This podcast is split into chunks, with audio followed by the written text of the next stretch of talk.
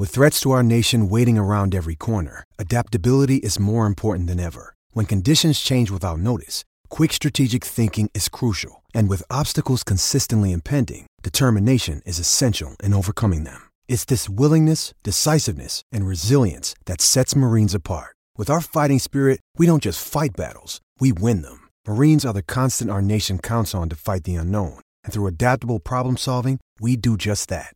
Learn more at marines.com.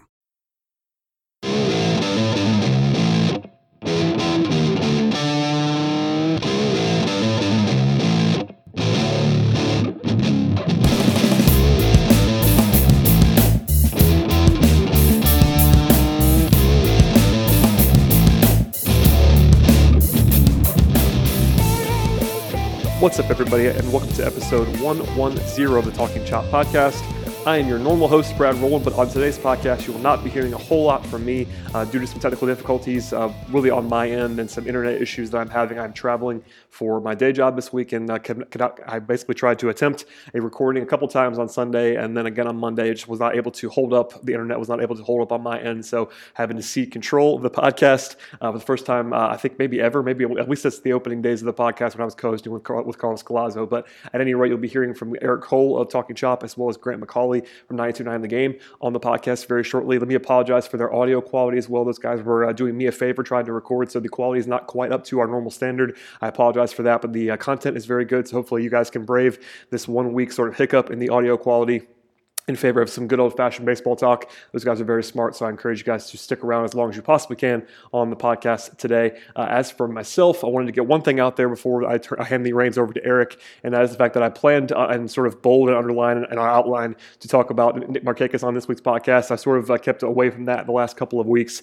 uh, despite the fact that he's been he's been fantastic. It's one of those things where I've been very critical of Markakis and Brian Snitker as a result of that. I still think that he probably shouldn't be hitting cleanup. One of those things that we probably would have gotten into more had I been on the podcast, but uh, Markakis has been fantastic, and I want to at least point that out on the show. There's nothing you could really ask for more from Markakis to this point in time. So I want to at least say that, uh, be a, mea, a little bit of a mea culpa from me through the first month of the season. I'm not expecting necessarily the slugging percentage to, to keep up uh, in the sort of 500 range, but uh, he's been fantastic, and that's worth pointing out, as well as the fact that uh, from the moment that I wrote about Ender Inciarte and the fact that we talked about him extensively on the last couple of podcasts, he's really started to heat up as well. So you can give me a lot of credit for that if you'd like to do though. If you'd like to do so, uh, it's one of those things where sometimes timing is funny, and there's been a lot of that out there in the uh, in the Twitter sphere. So yes, you can definitely give me credit or blame for that. I will take all of it. And uh, here we are on the podcast. So please uh, check us check us out. Please subscribe to the podcast. Do all that fun stuff. I'll be back next week. But until then, here is Eric and Grant. Hello, everyone, and welcome to the Talking Chop podcast. I am your host today, and I am not Brad Rowland. You may notice that you may notice that Brad Rowland is not here because I am Eric Cole, the deputy manager of Talking Chop, as well as the minor league editor. Brad is currently in a on a work trip. What is currently going on is we tried to record this podcast last night, and we were unable to. We were unable to record basically because the internet was really spotty where Brad was located. So we tried to figure out exactly how to make this work, and how we went about it was we just decided that I was going to record, um, and I'm actually having to record on my phone uh, with our special guest tonight. Uh, joining us is 929 The Game's own Grant McAuley. Grant, how are you, my friend? I'm good. Thank you guys for having me. I appreciate it. Let's see if we can make this thing work in uh, attempt number two. Yeah, Grant's a saint, guys. I, I just want to I just want to point that out. He's he's been doing everything he can to kind of help us through these technical issues. Uh, Brad, the, the, call kept dropping last night. We were trying to record a you know kind of a three way podcast with Grant, myself, and Brad. It just wasn't working. Like we were kept we Brad's the call kept dropping, and you know there was weird audio things because of you know latency and you know wonky internet connections. So we're making it work today. Uh, obviously, the audio is not going to be exactly what the what you guys are looking for for a lot of podcasts, and we, I apologize in advance for that. But we're making it work today, and we have a lot of fun stuff to talk about today. Grant, um, first of all, just kind of generally speaking, this Braves team is playing some really good baseball. They've won four or five. They're winning series, you know, left and right. They're one of the, you know, have the best run differential in the National League, or at least maybe they're off by a run by the end of the by the end of the month. And there's just a lot of teams things to like about this team. Just your blanket thoughts about the first month of the season out of the Braves so far. I think it's been it, tremendously refreshing. I guess would probably be one word for it after you you know see the the uh, general tone of a rebuild where you're either not starting the season out the way you want to, and maybe at, at some points you play pretty well, which I think the Braves have done the last couple of years, where they'll show those flashes of, hey, this team might be all right, and then all of a sudden they kind of run into that that losing streak that always seemed to find them by the time that you got into the dog days of summer, or by the time you got toward the the end of the year, maybe they would you know find their bearings and seem like, hey, you know, this team's going to go into the winter and we're going to feel pretty good about where they might be at if they make this move or that move, or if some of these kids come up. Now we're not really asking as many questions, especially about some of the younger players. Like it's not a question of of you know when; it's a question of if this guy comes up, what can he do? And we're finding that out in a number of different ways. We found it out last year with Ozzie Albies. We found it out with Ron Acuna this year, which is super exciting. We found it out with some of the young pitchers, and we got more pitchers, I think, on the way, which of course we'll talk about uh, throughout this podcast. And then you start to think, or start to see, if you put a cast of characters around Freddie Freeman, what can this team's offense become? And I think the answer is pretty darn good. So it, it's been a lot of fun to watch this team, and I think that that's something that people have always said. You know, you you want to win. I mean, there's no two ways about it. Fans want to see their baseball team winning many more games than they lose, and you want to see them winning the games they're supposed to win. But if that can't necessarily all come together at once, and you're kind of in this rebuild process, and you're you're waiting on, I guess, kind of the cake to bake, if you will. Um, I think it means a lot for people, or it takes a lot of the edge off if it's a fun, competitive team with good storylines and good young players. And I think the Braves are giving them that so far this year. Yeah, and I will say that this definitely feels more sustainable because, you know, when the Braves would get hot, you know, in, in the last year or two, it would be because, you know, Freddie Freeman was hitting the cover off the ball and he was basically the offense. You know, occasionally we would get streaks from you know, guys like Ender or Markakis, mm-hmm. guys like that, uh, or Kurt, you know, Kurt Suzuki, Tyler Flowers. You know, it would be like a, it would be a streaky thing, and then it would kind of we'd start losing more games again, and it was just really frustrating. It seems like night in night out, even if a couple guys are having off nights, there are other guys who pick up the slack right away, especially on offense. And you know the, the yeah, it's a big change. Yeah, and it's it's it's it's nice because you don't feel like Freddie Freeman has to be all world every night.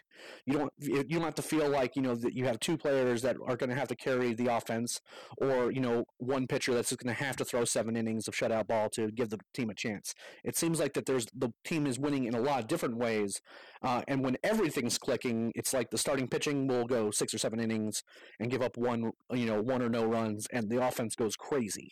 So it just feels like that this feels more like a winning team as opposed to last year where you had to kind of so many things had to go right for you know for things to go well. Whereas this year not everything has to go right because there's plenty of guys who are just going who are who can carry the load i guess i, should say. Um, obviously the elephant in the room in this conversation and this is actually going to be a fun conversation for grant and i is the arrival arrival of ronald acuna jr now we were talking last night uh, before the you know the technical issues we were having uh, just a, I think a year and a day now.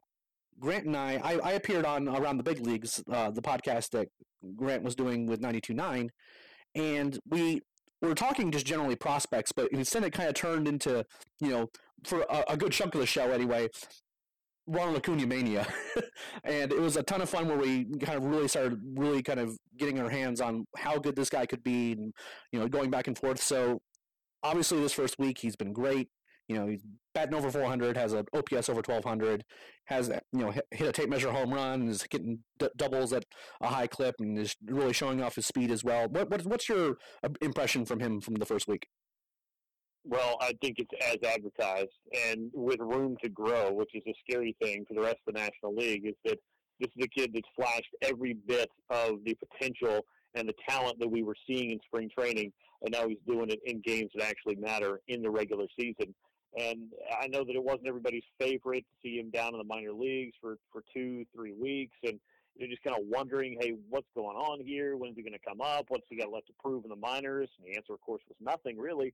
But I do understand that once he got down there and, and the Braves were you know, working themselves through the option of that seventh year of service time, which we could argue about for the, the course of the podcast and it'd be a waste of everyone's time. Right. But put it this way that seventh year, I do think has enough value to it that I understand why the club or any club is doing that with young players. And of course, that's an industry thing. But once he got down there and really wasn't hitting, I can kind of understand the merits of, well, let's let him at least string together five or six or seven games or whatever it is to where he does seem like the at bats are much more fluid, where he is kind of where he needs to be from both the physical and mental standpoint of, hey, you know, let's get locked in. That was a word that Alex Anthopoulos used when we talked to him about it. Let's let's have this kid locked in when he comes up, so that we're not putting him in a position to fail, basically, or to have a harder time getting you know up to the big leagues and getting himself acclimated because the talent's going to speak for itself. But you do want to put your guys in position to succeed, and I think that's kind of the the only question that was left. But now that he's here, I mean, you're seeing what he can do with the bat. You're seeing what he can do at the plate in terms of. I think he's worked some really good at bats, and yeah, he's going to strike out a little bit. But I like the in at bat adjustments that he can make. I think he's mechanically sound. Physically, he's a monster in terms of bat speed and raw power. We're seeing some of that. We're seeing the way he runs the bases. We're seeing the way he plays the outfield. And this is the kind of excitement that this kind of player brings. And you throw him together with Ozzie Albies doing his thing, and Dansby Swanson seems to be kind of back on the road that you would expect him to be on based on his pedigree and his talent. And you throw in Freddie Freeman, and we'll see what we're getting from guys like Ender Inciarte and Nick Markakis and others. Man, you've got an exciting team all of a sudden, and it's a team that Freddie Freeman's not having to carry the load and it's a team that all the expectations aren't on Ronald Acuna. I think it's just a good balance across the you know the eight guys that are making up that lineup every day with whatever starting pitcher is out there, and that I think speaks as much to what the Braves are going to be able to accomplish this year as anything, because it just manages that expectation on Acuna. Because if there's one thing that you know I got from Alex Anthopoulos before the spring even started was we're not looking for this kid to come in and save the season and save the team and have these unreal expectations. We want him to come in and get comfortable and be the player that he can be. And I think he's shown that over the first week. Put him in tandem or, or in the group with everyone else, he's going to make an impact. I couldn't agree more. He, he, he, there's definitely going to be things that like will be head scratchers. You know, there'll be like little, maybe little base running gaffes, or you know, at you know when he tries to, especially when he tries to maybe steal a base that he shouldn't, or you know, swings at a pitch that kind of makes you cringe. But that's just part of being young and you know seeing major league pitching for the first time. What we're seeing is an impact bat that isn't just predicated on power, which I think is an important thing because he's got that in spades. We've seen that. You mean you and I have been watching him for a long time now. He I mean he can hit tape measure home runs. But one of the things that he's also really good at is like it, it, the one thing he can really do mm-hmm. is run when he's on the base pass. And if you know he hits a yeah. home run and that's great, but he can also hit a ball. And there's been a couple of these already where you know it doesn't look like it's going to be extra bases, but he's so fast and he is he runs like his hair's on fire. So then he'll end up taking a double that shouldn't be a double, and we've seen that on this Braves team a bunch already. You know what I mean? We've yeah. seen that with Ozzie. We've seen that with Dansby. We've seen that with other players on the team. It's just really aggressive base running, and his Acuna's skill set is perfect for that. Because you know, yeah, he'll hit you know tape measure shots, or he'll hit the the doubles and triples that you you would expect to be doubles and triples. But he's also going to stretch a lot more too, and that kind of just gives more value to his bat. That even when he doesn't get a hold of one and you know puts up the big exit velocity numbers, he's going to still be able to make an impact on the game rather than just you know kind of being a guy who like you know maybe just squeaked one through a hole because if you don't hurry and field a ball that's just squeaked through the hole off of Ronald Acuna's back, he'll take two from you. Yeah, no, he'll he'll do all that. And and to kind of to go back to what you were talking about as far as like this time a year ago, you know, we sat down. I want to say about oh probably 15 or 16 months ago when I was going through my first or, or maybe my second. I think it was my second top prospects list that I was doing at the time, and you know, Ron Acuna was obviously comfortably on my list. I think I had him somewhere around, you know, I think it was 12. In fact, I'm sure it was because it was my list. And you came in and sat down, and we were going through uh, just kind of where my list was and kind of where the Talking Chop list was, and obviously throwing those against the backdrop of all the industry lists Baseball Americas and Baseball Prospectus and what have you, and just kind of getting an idea, MILB, whatever it was, kind of where our rankings were in relation to what what the you know the quote unquote industry uh, guys were seeing and what we were seeing. You're going to games and doing our own scouting, and, and that's kind of the fun of it. But the Ron Acuna question about a year ago was not how talented is this kid. It's all right. Well, let's see what he can do when healthy because he lost a big chunk of time yep. in 2016. And you said without hesitation, look, you know, we're way out in front here. Maybe we're over our skis. You know, maybe we're too high on this kid, but when you see him, be special. And I was like, okay. I mean, I, I see that and I appreciate that, but I'm I just want to see a little bit more of the numbers and the results and the tangible stuff and what have you. Then he went to Florida, and it was about what seven, eight weeks of it's a pretty good player. I mean, he's starting to find himself, and he gets promoted to Mississippi. And I'm thinking to myself, wow, I probably would have waited a little while, but you know, I, I guess they feel like he's ready. And then he just from there just made everybody look silly and made everyone in the Braves player development side last year look pretty smart. But uh, be that as it may, then I guess it was about a year ago this time that we were sitting in around the big leagues and talking about Ronald Acuna, not the question mark anymore of you know what could this kid be, but is what is this kid going to be, and that's where the Acuna Palooza term was born. Yes, and, and that I think is, is a very important genesis uh, for a very important hashtag, at least in my corner of Twitter. Oh, I've been pushing it too. It's just a, it's just a fun thing to talk about because when you, I mean, there's obviously top 100 lists have been around for a long time, and there's not always the case where there's a guy who, like, in, even in the top 10, there's guys that are going to have impact, and there's guys that have not been on top 100 lists that end up being very, very, very good baseball players. But yeah. when you when you talk to about Ronald Acuna with scouts or with player development people or just people who are really intimately involved with the game, it's like they light up. It's like this is the guy they want to talk about, and that I mean that, that was yeah. that, that was the same for you and I. It's you know this he is there's so many fun things about him, and the sky's the limit for his potential. You know he can be he has the talent and the you know the ceiling to be the best player in Major League Baseball. Whether he gets there, that's a completely different question. You know, there's a guy named Mike Trout that has, you know, a pretty firm hold on that, and I don't think he's going to give it away, you know, just no, because. Yeah, you know, it, but at the same time, this is he is that kind of talent, and that is a really fun thing to have in the Braves organization. And it's been really fun for you know Grant, myself, and you know the Talking Chop guys, and you know just the just Braves fans in general, just to be able to talk about and be excited about. And now that he's here, he's he's, he's obviously had a great start, and hopefully he can continue it. Uh, that that brings me to we've actually kind of hinted at this a couple times already. On Sunday, the lineup comes out. And it's not like any lineup that we at least in my memory, the last couple years has really come out from Brian Snitker. And instead of having Ender at leadoff, which you know, I personally, along with others, have, have taken issue with, not because we hate Ender or that we think he's bad, just that you know there's some things about his batting profile that don't necessarily pro, you know make me super excited about him as a leadoff hitter. And what we hadn't said was we had Ozzie at leadoff, then we had Acuna, then we had Freeman. Those are you know debatably your three best hitters on the team right there at the top. And then we have, you know, the pitcher batting eighth, and we have Ender batting ninth. This definitely garnered a lot of attention because mm-hmm. it's a it's a lineup that we've honestly kind of talked about in theory on other podcasts, but the idea that's actually being practiced by the Braves is kind of shocking for us. Um, what what were what are your thoughts about using this lineup going forward, and do you think that they're really going to be able to stick to it? Yeah, I mean, a couple of things that, that, jump out immediately to me in regards to this lineup is that A, I do think it's something that they've been thinking about and have talked about for a while, perhaps even dating all the way back to the off season, but definitely back to the spring. And B, I think that, you know, when you looked at what was going on last year, and this is a piece of feedback that I have gotten, and, and trust me, like I get it. I, I spend time around this team and follow this team on a daily basis for a while um, you know, if it ain't broke, don't fix it. I think was a lot of the the look at the top of the order. But it not it's not always necessarily about hey, well this thing is broken. It's never going to be back to the way it needs to be. We need to make a drastic change, and it's somebody's fault, and this that and the other.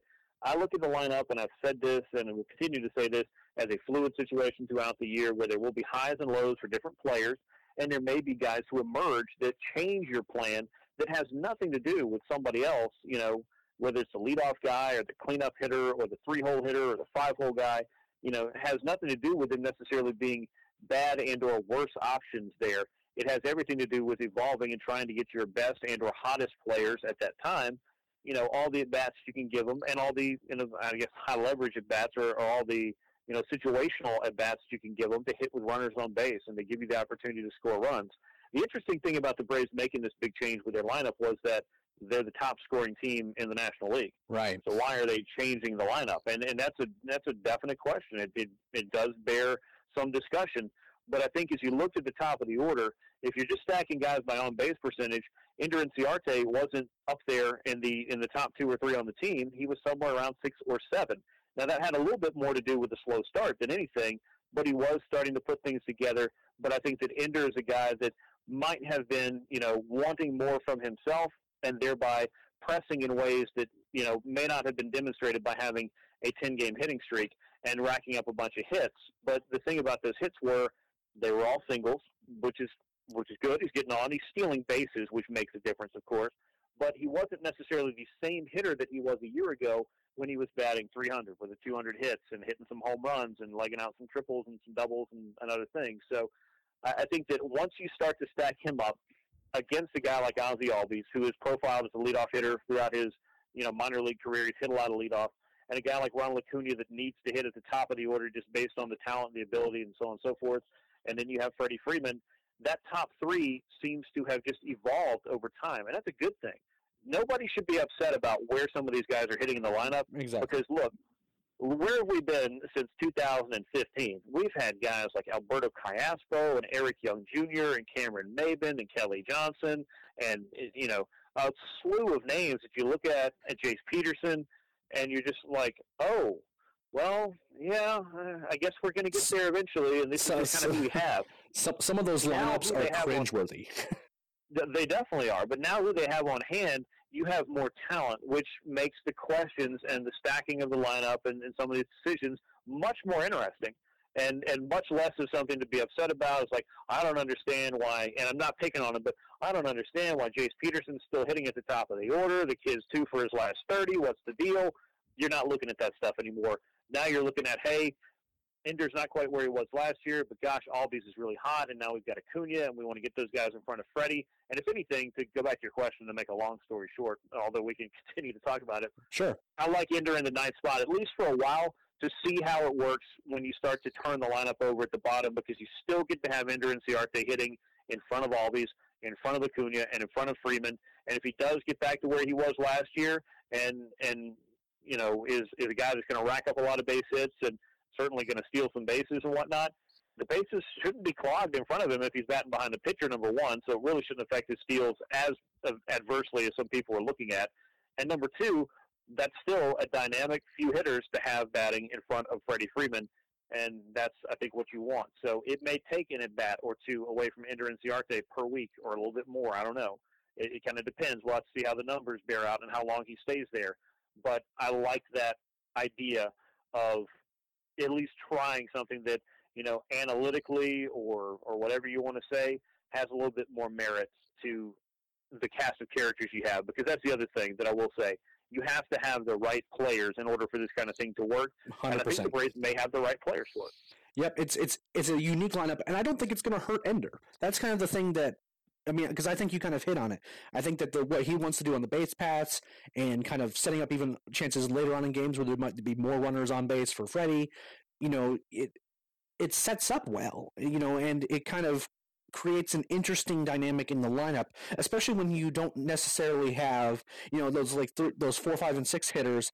You know, maybe they're not the quintessential I guess the the heart of the order power hitters that we're kind of used to in traditional looking at looking at lineup. We don't necessarily have those guys. I say that, but Kurt Suzuki's kind of acting like a traditional cleanup hitter lately, and we can make, maybe we can touch on what he's been able to do this year, which has been kind of wild uh, a little later. But you know, it's just a nice lengthening of the lineup that just allows them to produce top to bottom. And you know, it's entirely possible that Ender's numbers will be comparable to, if not better than last year. Uh, and I'm hopeful that they are because again, I like Ender. You know, and he's a you know a terrific center fielder. He's not the he's not a perfect hitter. I don't think anyone makes that argument. But that doesn't mean he doesn't have a, too many guys in baseball are there to be honest. Uh, that, and, and, I think exactly. kind of where people are getting people are getting lost in the weeds on this argument is that just because you move somebody. You know, Ender Inciarte was not just named the ninth best hitter on this team because he moved to the ninth spot in the no. order. That's no. not the point. Absolutely. You have to look. This this is more of it's the difference between chess and checkers is, is what you hope. You want your manager to be playing, you know, the game that is the highest level, the highest form. Now, sometimes your hands are tied. The talent is what it is. You're just trying to make it happen. Some guys are hurt, you know, whatever it is. You just have to make some very rudimentary changes.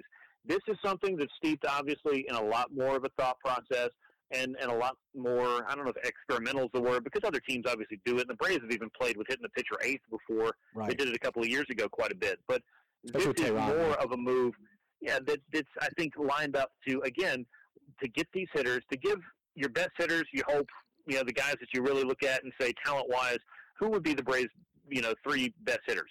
if you Freddie Freeman's obviously taking one of those spots. If Ronald Acuna's not on that list, you've got a problem. and if you're not looking at what Ozzie Albies is doing, then you're not paying attention to the guy who's really kind of come in and, and been so darn good that we're not having to sit here and talk about Freddie Freeman every single night, and that's pretty pretty refreshing. So it's more about trying to stack those guys to the top, but knowing, as you said, Ender Inciarte is going to make important contributions to this team.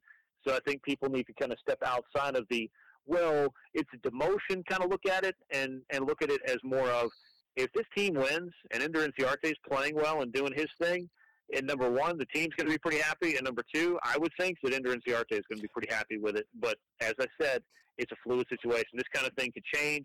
Somebody could roll their ankle tomorrow, and the lineup could change. So you never know. Absolutely, hundred percent agree.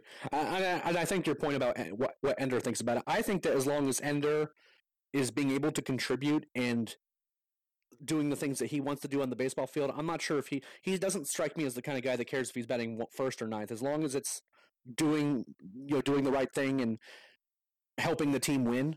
Then he's going to do it. You know what I mean? He doesn't seem like he's caught yeah. up in his own ego in terms of like I'm a I'm a leadoff hitter.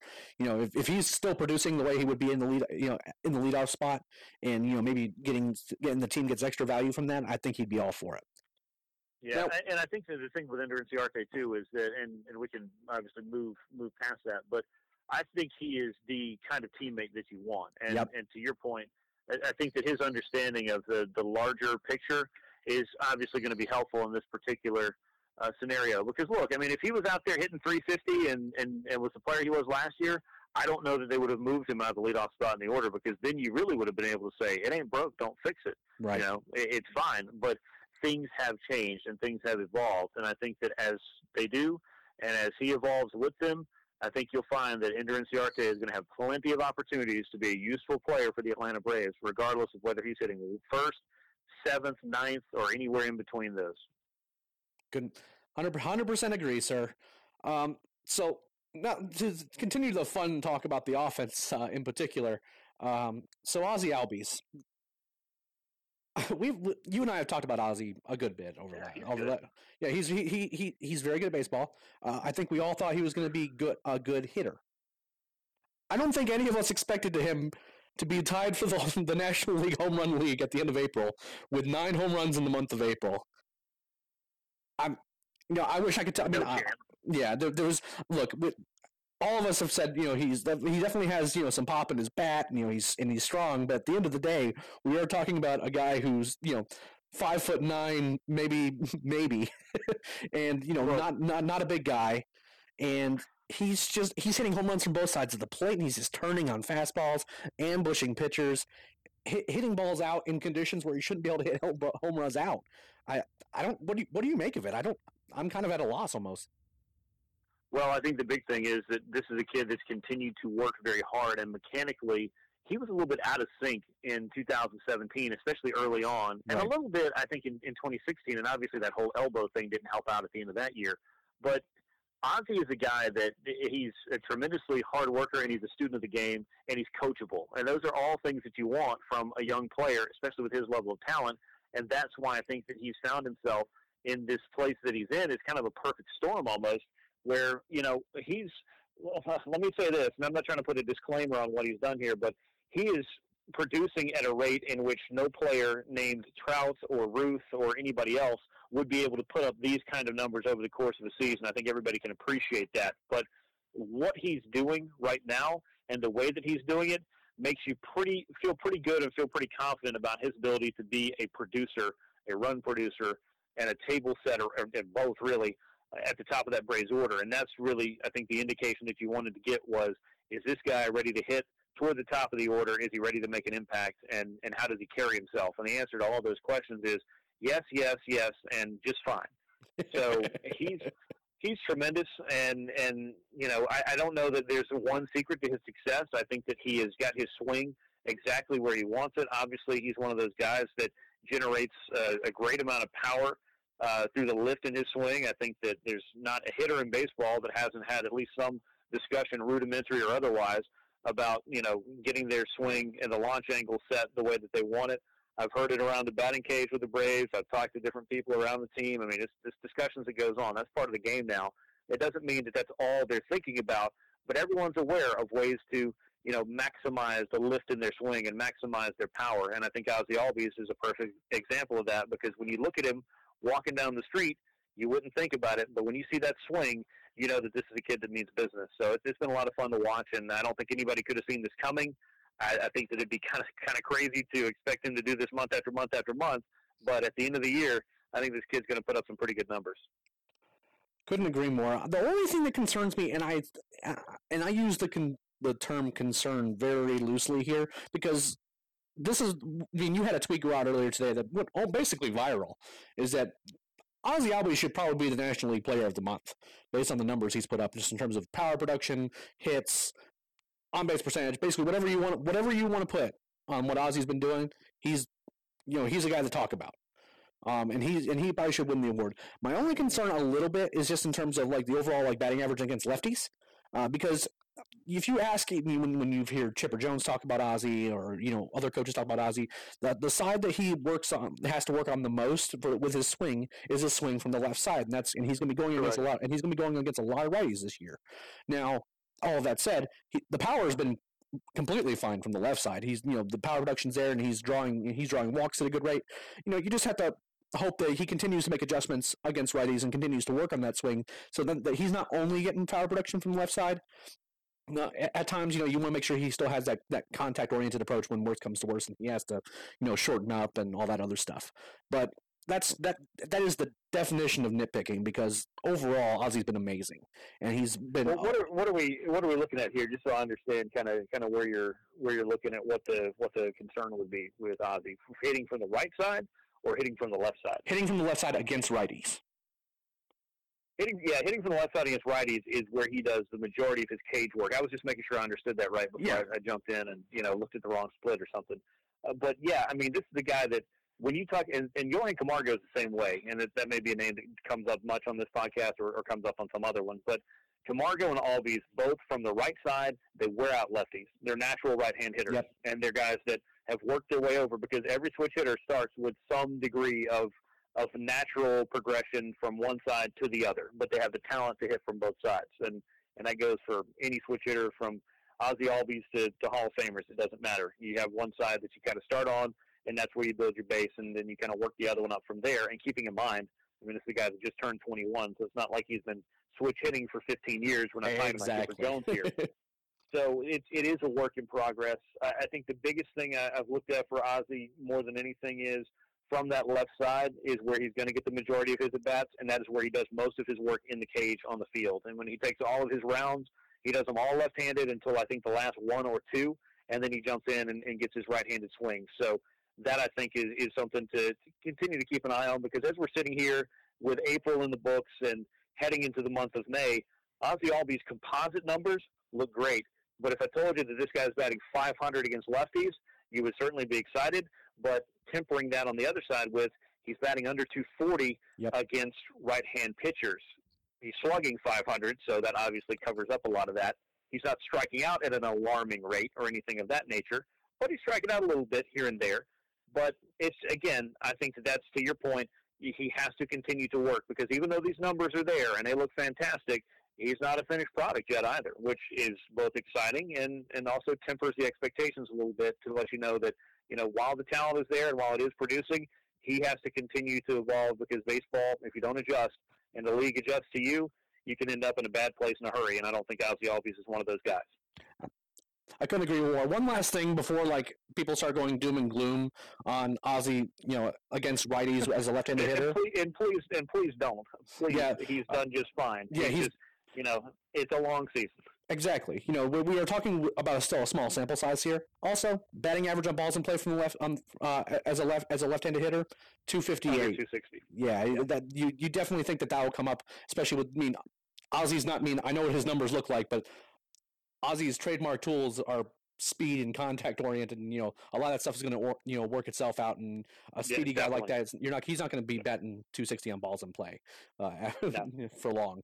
So, um, I just want to touch on this really quick. Um, obviously, Kurt Suzuki has been very very good as a back- backstop for the Braves, and Tyler Flowers has now returned.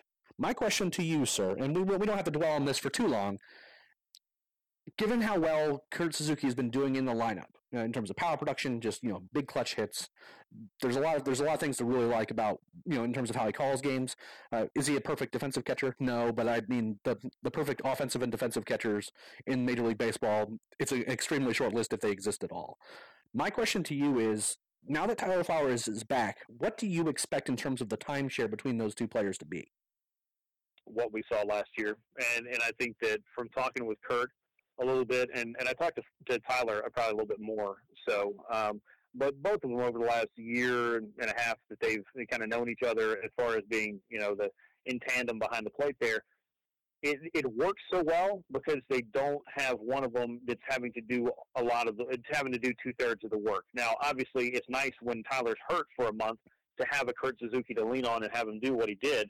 But I think over the course of a long season, you know, both of them have said it allows me to stay a little bit more fresh. It allows me to know that, you know, this staff is in good hands because of who your partner is there and who, who the guy is that's going to go in for you.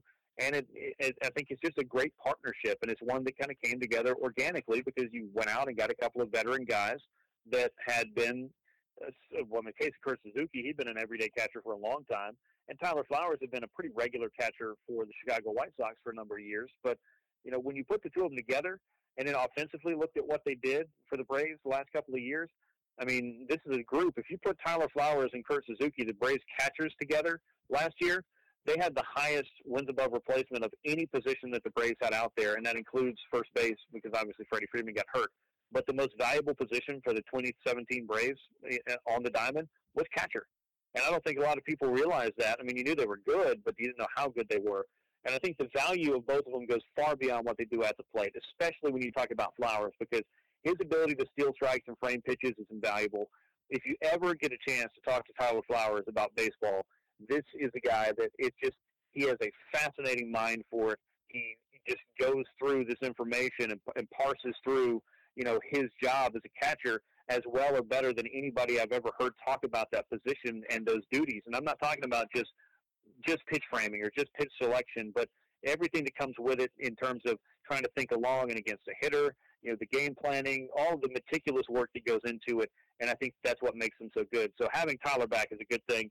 Um, you know, Kurt's going to be a guy that he has surprising power, and that's been something that's certainly been uh, refreshing and, and eye-opening and unexpected and all those other things. But I don't think he's necessarily a guy that you want to wear out either. And it's good to have the two of them together. So I expect to see him split that time, and I expect to see Tyler's presence behind the plate be extremely valuable for Braves pitchers. And the same thing for Kurt Suzuki.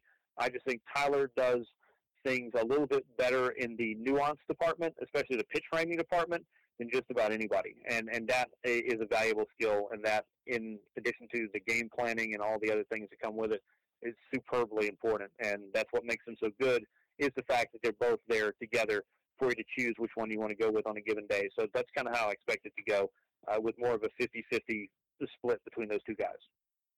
Well, that leads into this next part in a in a good way, and that is the starting rotation. I would say that their performance has been, you know, above average to good. There's there's definitely been times where you know there's been you know starts where things have gone off the rails for various reasons, but for the most part, you know, other than some you know some walk issues and you know maybe not going into deep enough into games which you would like, this rotation has performed pretty well.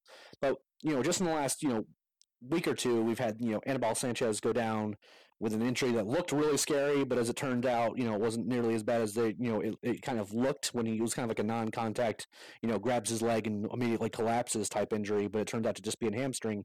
And then we have Julio Teheran have to leave his start early because his shoulder is really tight. Matt Wisler's obviously been been set back down after a really good start, followed by one where he was kind of lucky to get out more unscathed than he was. Uh, you, you think? You, yeah, well, I also, I also think if you make a tag at a plate, maybe Matt Wisler's out of that without that start looking nearly as bad. Well, that, so. that that is perf- that that is a perfectly reasonable point. Uh, you won't you will see few yeah. tags at the plate that were worse than the ones that Carlos Perez tried to apply. Um, Unfortunately, but, yeah. Yeah, but you know, but was but obviously, but, but Wisler was definitely not the, the, was not the same pitcher in that outing either. You know, it wasn't really striking out guys, wasn't missing pit bat. No, no, no. He did, but he, he was not given any, he was not given any favors by his defense to be sure. Um, my question is, Luis Gohara obviously isn't ready yet. You know, command isn't there. You know, has kind of struggled in his rehab outing, especially in Gwinnett, at Gwinnett.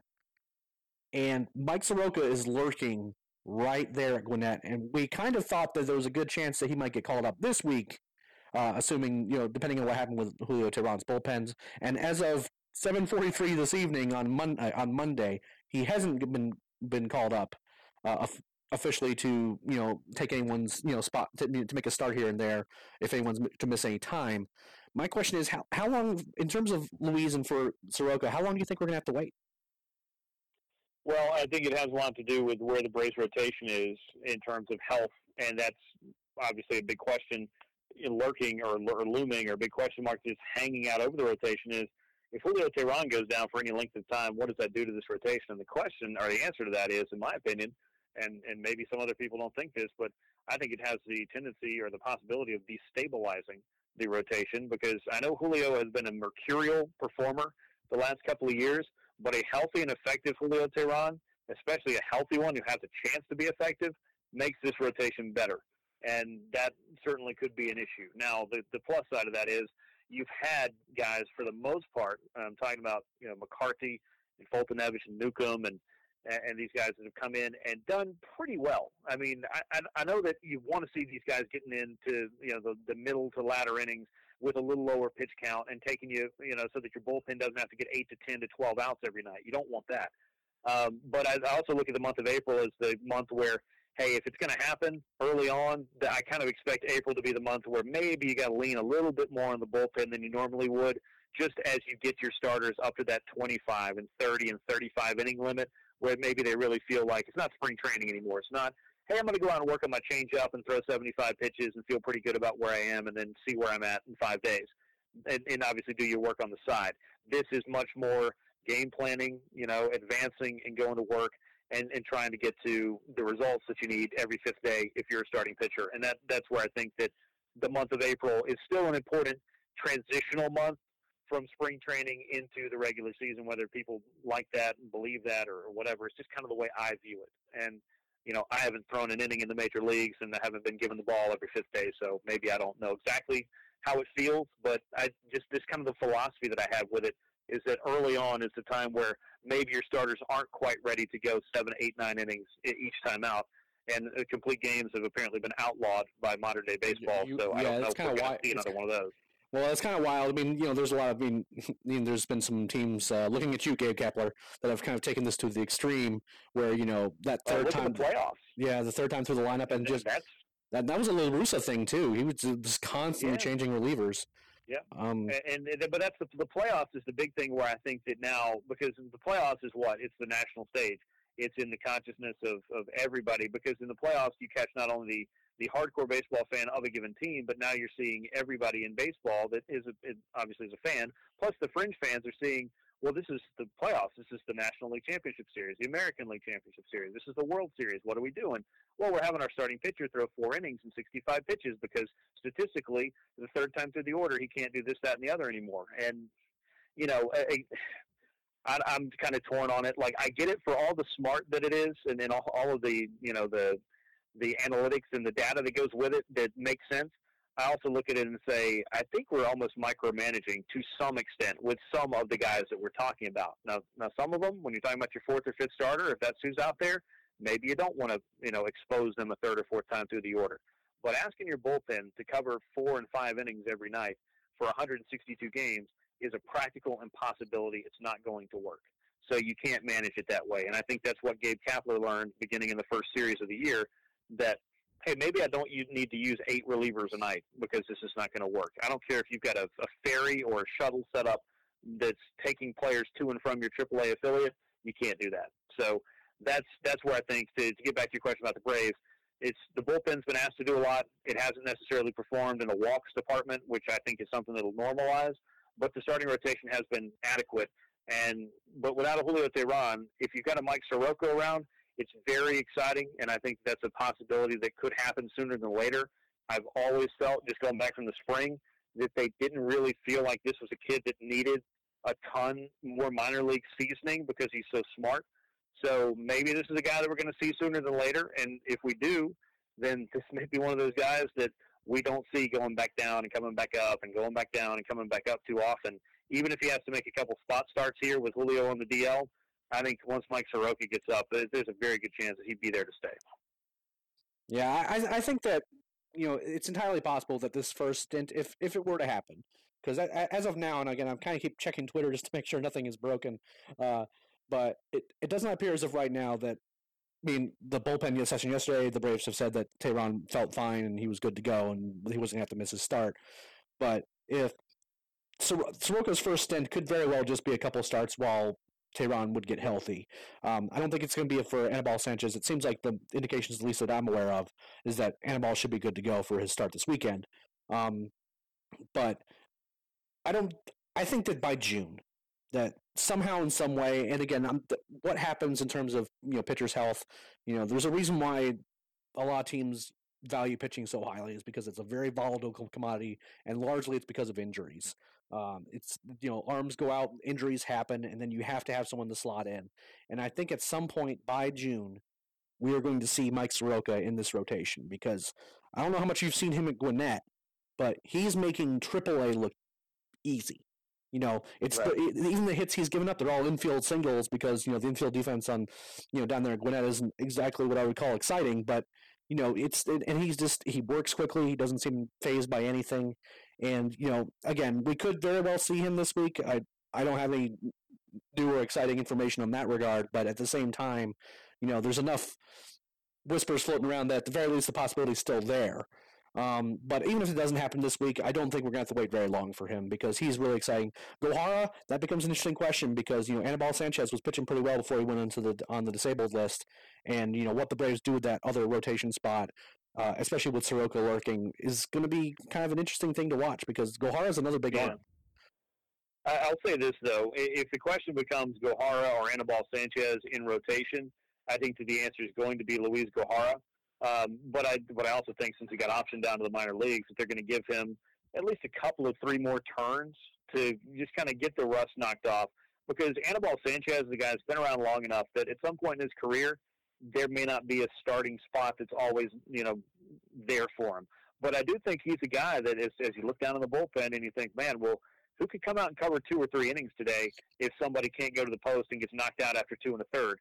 That's your guy. Yeah, that's the kind of guy. Now, I don't I don't know that I don't know that Max Fried is that guy, but maybe he is. You know, and it, that's an opportunity for a young, you know, starting pitcher by trade to maybe cut his teeth in the big leagues and become a have a useful role until which time he could maybe find a spot in rotation. Because look, it's a numbers game like anything else. There's five starters. There's five starting spots, and you know you've got a, a slew of starting pitching prospects that have already come up, guys that are knocking on the door. You've got some veterans who are already here, and you've got the possibility of trades and free agents and other things that can shape this rotation and the fact that you know, and Braves fans may not be totally comfortable with this thought just yet, but I think we're all pretty well aware that at some point you're going to start flipping the things that you have the most of for things that you don't have. And that, of course, is what Alex Anthopoulos will be charged with: is taking the assets in house and turning them into the things that you need to complete the 25-man roster at the big league level. And and Alex has said this, you know, I think time and again since he came in and, and time and again to me personally is you know the big league club is the focus for him. Love having this minor league talent. Want to continue to have this minor league talent. Want to keep the right guys and want to trade trade guys that'll bring in the things that we don't have. And that's just part of the deal. And I think that's something that's going to start becoming a reality. Maybe this summer, maybe in the winter, and then maybe over the next 18 months, we'll start seeing those kinds of deals take place. One last thing, Grant, before I let you go, um, because so, you can get get on with your evening. The bullpen has been it's been kind of rough. Um, now, some of it is seems like it's a, a small sample size, you know, kind of aberration, especially when some of the guys you're talking about haven't necessarily had this issue. But the walks have been pretty concerning, and they have made uh, several games much more interesting than they probably should have been uh, if we're just being honest about it. Now, I'm not counting the game in Chicago where they're basically playing in a blizzard uh, because that game was just kind of a shouldn't have happened and was a dumpster fire to begin with. But yeah, what what do you think about the bullpen going forward, and who are the guys you really like, and do you kind of see this this sort of this control this command and control issue that the bullpen seems to have is kind of working itself out?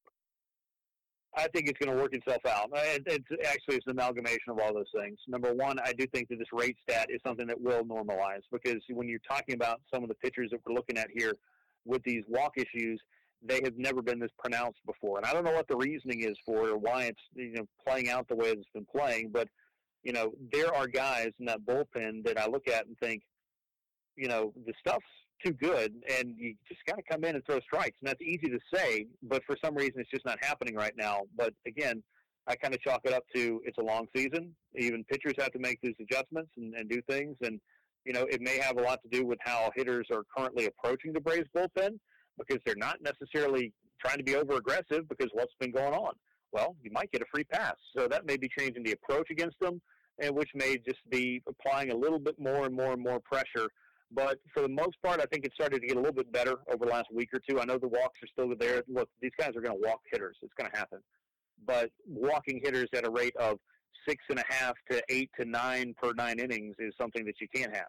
You know, a walk per inning is not going to work. I mean, you cannot come into high leverage situations and give away free passes. We've seen what's happened in some of these cases, and I think in some extent, for, to some extent, at least in the first two or three weeks, you might have kind of gotten away with it a little bit more than you did in the in the games and weeks that followed. But you know, guy like AJ Minter, who I think has walked ten guys in twelve innings or ten guys in eleven innings, that to me is a little bit out of character for him. Even though he does issue a, a free pass here or there in the course of his minor league career, he also doesn't give up base hits, which helps. Not everybody has been lucky enough to walk a couple of guys and not give up base hits, and that's kind of been the problem for a guy like you know, Jose Ramirez, who coming into the year he was supposed to be a useful piece. Sam Freeman obviously was a guy that they leaned on heavily last year and brought back, and you know I think that he was kind of a victim of just being overused a little bit because he had been so dependable, and he was kind of that rubber arm guy that hey, well we don't have much time, get somebody up. Who's got to get up? Well, it's got to be Sam Freeman, and so I think that, and then a little bit of control, you know, spottiness and whatnot. I think he just kind of snowballed on some of these guys. But on the plus side, what we've seen from Shane Carle has been uh, pretty unbelievable over the first month. He's been and great. Right behind him, Dan Winkler has been tremendous as well, and that's the guy that I think you're starting to look at and say, "Hey, I need a couple of strikeouts. Who have I got to go get?" Well, I think Dan Winkler's your guy right now, uh, amongst the guys who are you're, you're not your closer. But if you need a strikeout to get out of the seventh or eighth inning, that may be the guy that you're starting to look at more and more and more. And I think that's nothing but a good thing in terms of the depth on the team because when things do normalize, for some of these other guys. And when you do maybe get another piece or two that's not there right now and get them locked in there, um, you know, everybody's going to start to settle into their roles. Uh, you know, Peter Moylan's a guy that I don't think has ever had that kind of control issues that, that he's showing this year in terms of the walks. It's just everybody's got an abnormally high walk rate, and it's just extremely strange. And it's, I think, maybe just one of the stats over the course of the season that has got to work itself out. But arm talent wise, and I've said this uh, in my recent Q and A that I did on uh, on 929thegame.com. I think the arm talent is there, but the adjustments obviously have to be made in order for this group to have success. And like anything else, if the Braves are hanging around in position to, to make a little bit of noise in June and July, I'm sure that Alex Anthopoulos will start looking across the league to see if he can find the bullpen help that he needs. Grant, you are a scholar and a gentleman for helping us out uh, and making this work. Uh, te- you know, technologically speaking, we've we've dealt with a lot of different fixes and issues, and I really appreciate you taking the time to talk to us tonight. Uh, you're always a pleasure talking to you. You're one of my best buddies in in baseball. Uh, if you have anything going on you want to plug, plug it now, buddy. Yeah, the big thing I'm doing right now is uh, 929thegame.com. We just relaunched our website a few months ago. It's kind of been a slow build and a slow burn to, to kind of get it back up to spec and, and get it running and get it all you know squared away in Google and all that fun stuff. But uh, putting all my content there right now that includes prospect profiles, Q and A's, articles, features, all kinds of stuff in terms of the written. Um, working through a few things, trying to get the the podcast thing figured out. I'm hoping that at some point this summer I'll be able to relaunch that and, and get some uh, some good content, audio content coming again, and even some video stuff we've got maybe in the works as well. So I got a few projects that are burning, but it just kind of depends on some things that are out of my control right now. But you know, it's always a pleasure to come on and chat with you guys, and you know, and and just jump into this whole thing and.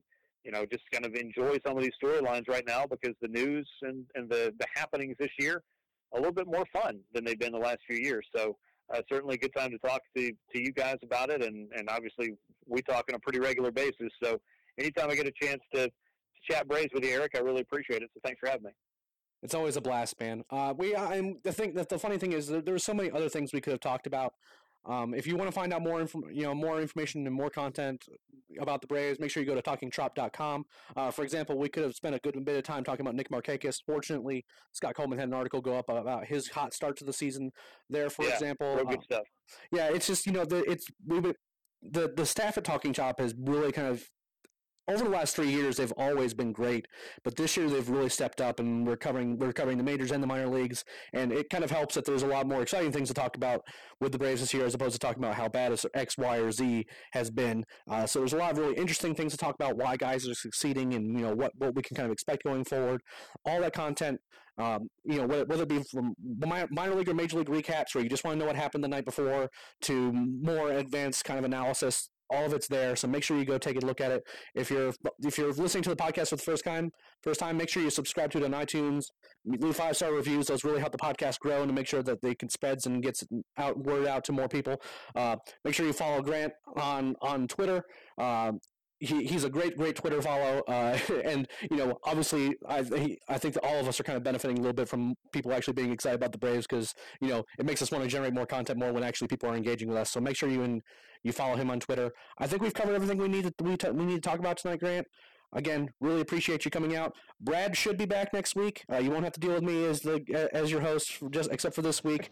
but make sure whatever you do, I have sources on this that Brad said that Ozzie Albies needs to be traded by the Braves because he's at peak value right now. And you guys know the drill. Every time- with so make sure that you tweet your responses to this thought to Brad at BT Rowland, uh, who is also the regular podcast host.